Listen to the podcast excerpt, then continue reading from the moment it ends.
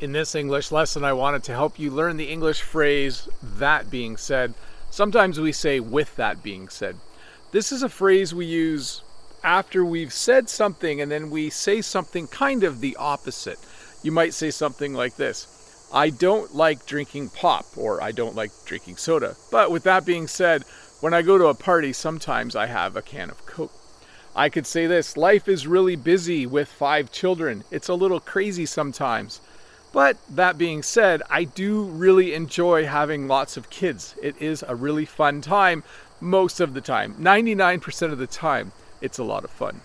The other phrase I wanted to teach you today is the phrase enough said.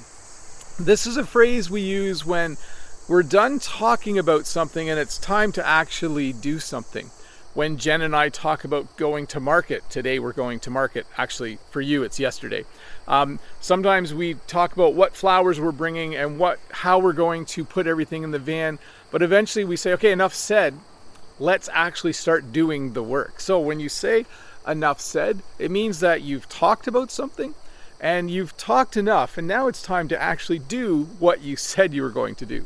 Uh, anyways, enough said. I should get on with the lesson. To review, when you say that being said or with that being said, it's when you introduce kind of a contrasting view or an opposite thought to a current discussion. And when you say enough said, it means that you should stop talking uh, and start actually getting some work done. Sometimes it's important uh, to uh, know when to stop talking so that you can actually get something done. But hey, let's look at a comment from a previous video. This comment is from Aleja or Aleja. I can't pronounce your name. Hopefully, I didn't mess it up too badly.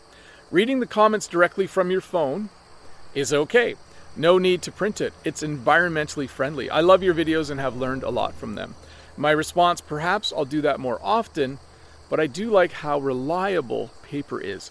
And I would like to repeat that. I love how reliable paper is. In fact, one of the reasons why I usually print things to bring them outside is because it's completely reliable, it's weatherproof.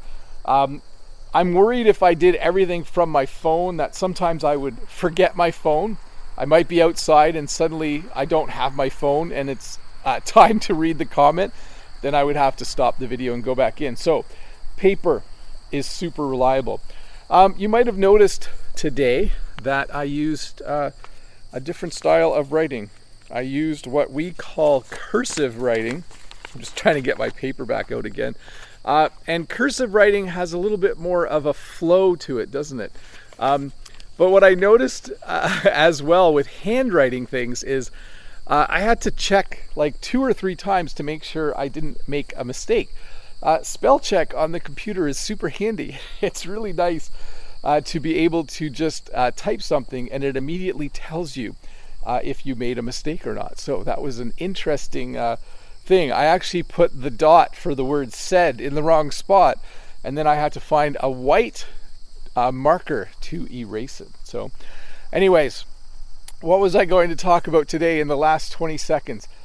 Not a whole lot to talk about other than most of my list of summer work is now done. So I'm very happy about that. Um, as some of you know, I had a huge list at the beginning of summer. It's September 1st today. You'll be watching this on September 2nd. Uh, it's time for the next season to start. Anyways, thanks for watching this short English lesson. I'll see you in a few days with another one. Bye.